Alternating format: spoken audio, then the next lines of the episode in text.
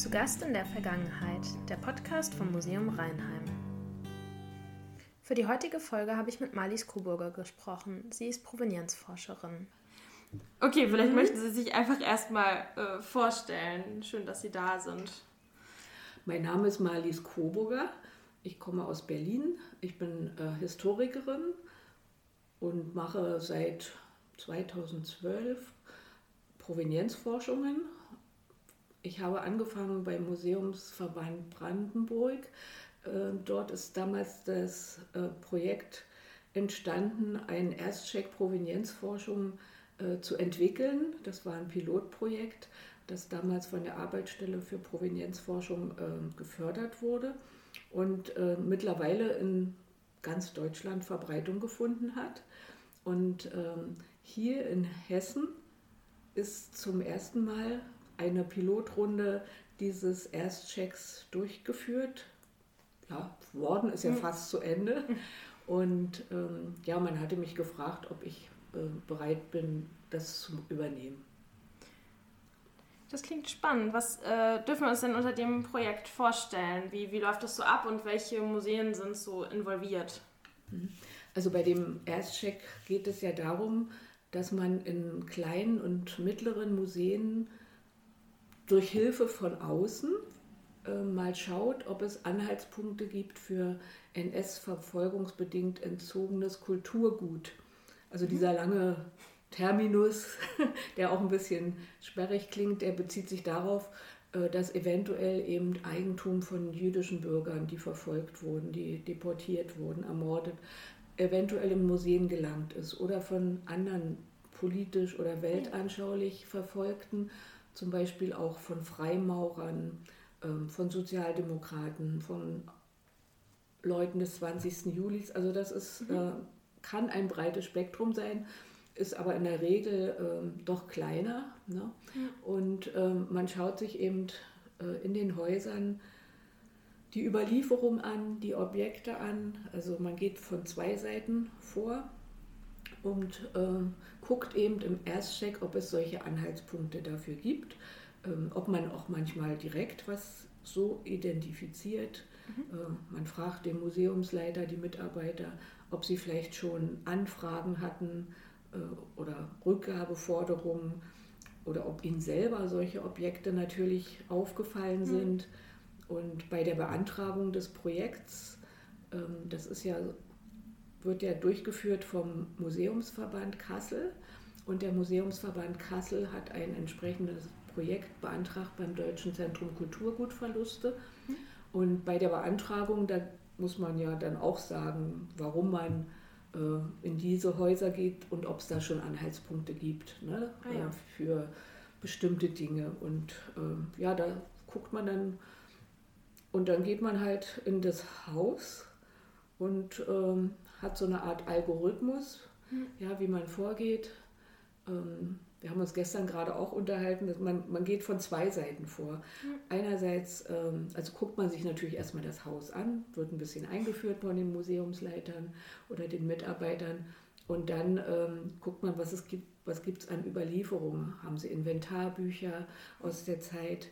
ähm, gibt es Kataloge oder gibt es Akten und äh, häufig haben die Museen gar keine Inventare. Okay. Ja, ähm, dies, oder sind dann später angelegt worden. Ne? Und dann muss man eben überlegen, wie, ja, wie kann man das kompensieren. Das sind dann manchmal Zeitungsberichte, äh, eine Alternative, weil man muss ja gucken, wie war der Bestand zwischen 33 und 45 ja. und ähm, was weiß man über den. Ne? Und man muss natürlich auch gucken, was ist danach in die Häuser gekommen, weil solches Eigentum ist auch danach in die Häuser gelangt. Ja? Also das ist jetzt nicht so ein Cut ja. 45, sondern also ich habe das auch in Brandenburg gehabt, dass dann bestimmte Sachen noch in den 70er, 80er Jahren reingekommen sind. Das weiß man ja von Gemälden, ne, dass ja. das auch immer so ein Problem ist, weil der Blick auf die Provenienzforschung hat sich ja sehr geändert oder auf die Provenienzen. Früher hat man da gar nicht hingeguckt, ne? also, mhm. oder lange Jahre und heute ist man da schon viel ähm, konzentrierter auf diese Fragestellung. ja, und dann versucht man eben, äh, oder man geht auch noch ins Stadtarchiv. Ne? Ja. Die Akten sind ja manchmal ins Archiv gegeben worden und versucht dann eben Schriftwechsel zu prüfen, Anhaltspunkte zu finden für Objekteingänge. Ähm, dann eine andere Quelle sind ja auch Zeitungsberichte, also jetzt zur, zur Beschreibung, sage ich mal. Ne? Ähm, oder Fotos, selbst Fotos. Also hier ist es ja zum Beispiel auch so, in, hier in Rheinheim ist es ja auch so, dass es ähm, aus der Zeit kein Inventar gibt. Okay. Ja, wobei wir festgestellt haben jetzt im Erstcheck, 35 hat der Museumsleiter geschrieben, er hat in dem Jahr ein Inventar angelegt. Hm. Ja, aber wir, es ist nicht überliefert. Okay. Oder man hat es noch nicht gefunden. Das kann ja auch sein, ne, dass es in irgendeiner Akte, in irgendeiner Überlieferung ist, die man noch nicht gesehen hat. Und ja, also hat, muss es eins gegeben haben. Und ich denke immer, ähm, es hat sicherlich auch eine Auflistung. Es muss ja nicht gerade ein Inventar so genannt sein, aber so etwas gegeben hat der, aus der Anfangszeit des Museums von 1911. Weil wenn man die gedruckten Bögen sieht, auf denen man eingetragen hat, was man abgegeben hat, ja, ja. das kann man doch nicht einfach so stehen lassen. Also da denk, aber na gut, das ist über 100 Jahre her und äh, Zeiten sind drüber gegangen. Das Haus wurde ja auch mehrfach geschlossen ne? Und dadurch ist natürlich auch manchmal was vielleicht verloren gegangen. Ne? Ja, das ist die eine Seite, also dass man sich sozusagen ähm, die Akten in jedweder Form vornimmt, also und eben auch, wie gesagt, vor allem auch Zeitungsberichte. Und das Zweite ist, dass man sich die Objekte anschaut. Hier ist es ja so, dass wirklich der Museumsbestand inventarisiert ist, in der Datenbank erfasst. Also das hat man nicht so häufig. Und ähm, ja, da kann man natürlich schon so ein bisschen filtern und gucken, welche Objekte sind vor dem ähm, Krieg, also es können ja nur Objekte sein, die vor 1945 entstanden sind, ne? die ja. könnte man schon rausfiltern. Und dann muss man sich auch wahrscheinlich oder muss man sich auf bestimmte Stichproben beschränken. Also wir hatten uns jetzt vorgenommen, nochmal den Buchbestand so ein bisschen anzuschauen und die Gemälde. Und äh, ansonsten ist es dann schwierig, noch jetzt was in den Blick zu nehmen. Ja. Äh, Bisher haben wir keine äh, Funde in dem Sinne ja. gemacht. Ja. Ähm, Im Antrag waren damals zwei Objekte genannt worden, die sozusagen in die Richtung gehen. Und ja, das eine ist ein perlenbesticktes Täschchen mit Freimaurermotiven. Mhm. Und das ist aber erst eben äh, 40 oder 50 Jahre nach dem Krieg ins Museum gelangt. Und da ähm, sind auch keine weiteren Angaben okay. zu enthalten. Und wir haben jetzt dank Google, kann man ja wirklich immer ein bisschen was über ähnlich gelagerte Objekte finden. Und es stammt vermutlich aus der Mitte des 19. Jahrhunderts okay. und ist offensichtlich auch ein wertvolles Stück, weil es ist bei Auktionen wird sowas angeboten und ist ja. auch schon in den 20er Jahren verauktioniert worden. Und da ähm, steht auch ein Name drin. Da mhm. haben wir auch mal geguckt, aber es ist natürlich so, dass man den Namen schwer zuordnen kann, wenn man keinen Ort hat. Hm. Ja. ja. Ja. Naja, also ähm, von der Herkunft als Freimaurertäschchen hatten, hatte man eben gedacht, es könnte so ein entzogener Gegenstand sein, ne? Ja. weil ja die Freimaurerlogen aufgelöst wurden und ähm, ja, aber es muss auch nicht sein. Also in dem Falle äh, werde ich das als unklare Herkunft angeben, weil man macht als Ergebnis äh, des Erstchecks muss man Listen anfertigen. Mhm. Und das eine ist eine Liste, wo man schreibt, äh, wo man Objekte aufführt, wo die Hinweise relativ dicht sind, dass es NS-verfolgungsbedingt entzogen sein könnte. Ja. Also da gibt es ja dann so verschiedene Merkmale. Ne, wenn man jetzt ein Inventar hätte, würde dann vielleicht der Namenszusatz auftauchen, Sarah oder Israel, wenn es aus der NS-Zeit ist. Oder es können Sachen sein, also es hat, könnte von der Gestapo oder hm. eingewiesen worden sein. Oder ähm, fraglich sind auch manchmal so Ankäufe bei Auktionen. Ne? Und da gibt es bestimmte Auktionshäuser, da weiß man, dass die mit gut gehandelt haben oder verauktioniert haben, das von jüdischen Menschen stammte. Und wenn man so ein Auktionshaus mhm. hat, und das haben wir hier in dem Erstcheck auch, dann ist es so ein Hinweis, man muss dieses Bild weiter erforschen. Ne? Es ja. könnte dann schon ähm, jemanden gehört haben, also einen jüdischen Menschen, der es abgeben musste, dem es gestohlen wurde. Ne? Hm. Ja. Mir ist noch eine Frage eingefallen. Mhm. Sie haben ja gesagt, dass teilweise dann auch von, von den Listen her klar war, dass da irgendwie der Beiname Sarah Israel dabei ist. Das heißt, ähm, die Sachen wurden schon einfach auch so übergeben und es war völlig klar, dass die von jüdischen Menschen kamen. Oder wurde das teilweise auch verdeckt gemacht? Das wäre jetzt noch ganz interessant. Also ich habe es schon mal gesehen, dass das mit diesem Namenszusatz in einem Museumsinventar beschrieben war. Hm. Und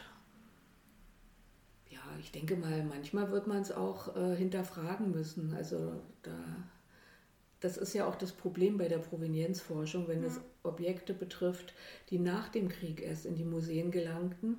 Äh, da gibt es ja manchmal Zwischenerwerber. Ne? Es ist ja, man weiß ja, dass viel jüdisches Eigentum ähm, von, ähm, versteigert wurde und dass viele Deutsche dort gekauft haben. Und äh, Manch einer hat vielleicht später dann was ins Museum gegeben und man weiß nicht, dass es mhm. eigentlich daher stammt. Oder wenn äh, das Museum selber bei späteren Altwarenhändlern oder Versteigerern oder Auktionen oder so solche Dinge gekauft hat, wo man eben gar nicht weiß, wem es gehört, kann das auch der Fall sein. Mhm. Ne? Dann würde man eigentlich schwer äh, das feststellen können, aber es ist dann so ein Hinweis, wir wissen es nicht, wer war der Voreigentümer. Und vielleicht gibt es manchmal noch einen Hinweis ähm, auf den Vorbesitzer, aber das ja, habe ich auch schon gehabt. Also mhm. da, da, waren in einem Ort in Brandenburg waren es immer die Müllplatzfunde. Ja, da wurden auf dem Müll die schönsten Sachen entdeckt, unter anderem Karten, also Landkarten aus dem 18. Jahrhundert oder noch älter. Und die stammten dann von einer Familie dessen Standesherr, also dessen Oberhaupt im Zusammenhang mit dem 20. Juli hingerichtet worden war. Also das war dann schon tatsächlich so ein Objekt. Ähm, aber das war auch, ja, denke ich mal, schon eher ein Ausnahmefall. Hm. Aber solche Herkünfte äh, muss man beachten und es ist dann eben auch äh, zu gucken, wenn manchmal ein Sammler was ins Museum gibt. Ja, da weiß hm. man natürlich auch nicht, ähm, wo hat er alles her. Hat er das natürlich oder hat er das auf Flohmärkten gekauft? Kennt man auch nicht mehr den Vorbesitzer. Das wäre immer so ein Anzeichen für eine unklare Vorherkunft. Ähm, zur Unterscheidung eben von den anderen, äh, wo man ein, sagt, ja, das ist wirklich verdächtig. Ne? Ja. Es geht ja beim Erstcheck auch nicht darum, ähm, jetzt un, im Museum unbedingt was finden zu müssen. Mhm. Ja? Äh, manche Museen haben ja Angst, wir, räum, also wir würden sie leer räumen wollen. Also habe ich letztens wieder so eine Bemerkung gehört, aha, dann wollt ihr das Museum wohl ausräumen. Darum geht es nicht. Nee, äh, ein Museum hat ja dann auch eine gewisse Sicherheit, ja, dass es keine solchen Objekte hat oder ja. dass es weiß, ja, ich habe Bestände, ähm, die sind eben äh, nicht eindeutig. Wir werden es auch nicht mehr nachweisen können. Aber wir werden jetzt immer genau gucken, was wir bekommen, was wir nehmen, mhm. ja, damit wir eben solche Sachen nicht ins Eigentum übernehmen, weil das ist ja eine Aufgabe, die sich der Bund auch gestellt hat, die Kommunen ja. gestellt haben. Und äh, da ist es schon wichtig, dass man da auch ja, so einen Hintergrund schafft, ne, dass man da das berücksichtigt, immer, auch mhm. im Alltag dann. Ja, und, und äh, wenn dann vielleicht auch mal eine Anfrage von jemandem kommt, dann kann derjenige sagen, ja, wir haben hier schon mal geprüft, aber es ist nichts. Hm. Ja, also das ist sozusagen, es geht nicht darum, unbedingt was finden zu müssen, sondern ja. wenn man herausfindet, es gibt kein belastetes Eigentum, dann ist es auch ein Ergebnis. Und eigentlich ein ganz schönes. Ja, und in Deutschland gibt es so viele Museen, die, ja, äh, ja die Provenienzforschung ist zwar schon ziemlich weit vorangegangen, aber gerade eben bei den kleinen und mittleren Museen ist es schwierig, mhm. weil da sind eben manchmal nur eine Mitarbeiterin, ein Mitarbeiter angestellt oder wie hier. Hier ist ja eine ehrenamtliche Gruppe, eine ehrenamtliche Leiterin. Also ähm, das ist dann natürlich auch nicht so einfach. Ne? Und man braucht auch ein ja, ein bisschen, ein bisschen Fachwissen, mhm. ne, um da ranzugehen, weil bestimmte Sachen wiederholen sich. Da weiß man schon immer, ja, müsste eigentlich noch solche Listen geben, haben sie nicht, wo sind die? Oder ja, die Zeitungen haben doch eigentlich jedes Jahr berichtet und äh, wo ist das hier? Kann man das noch finden? Ne? Man guckt natürlich auch äh, im Rahmen des Projekts, wie ist so der Forschungsstand ja. zu diesem Kreis. Also dann guckt man, ist die Geschichte des Ortes während der NS-Zeit äh, aufgearbeitet, gibt es da Publikationen oder Aufsätze oder ist es eben noch was, was man noch nicht gemacht hat oder eben nur teilweise. Dann guckt man, wie ist die äh, Repression äh, erforscht worden zu jüdischen Bürgern, zu anderen Verfolgten. Gibt es was über Freimaurer? Also hier zum Beispiel haben wir keine Freimaurer gefunden in ja. Rheinheim und ähm, waren vielleicht welche in Darmstadt, aber das ist, ist nicht bekannt. Hm. Ja, und andere Opfer. Aber das ist ganz interessant, weil man, man hat dann verschiedene Quellen auch. Also ich jetzt, wo ich gucke, ne, und ähm, dann findet man eben vielleicht nochmal so ein Opfer der Euthanasie oder Hinweise, die man auch dem Museum sagen kann. Ne? Das wäre mal noch vielleicht was. Ja. Ja, also es ist eigentlich so ein breites Band und äh, ja, wir arbeiten hier vor allem mit Frau Töpelmann zusammen und ähm, es ist eine sehr gute Zusammenarbeit.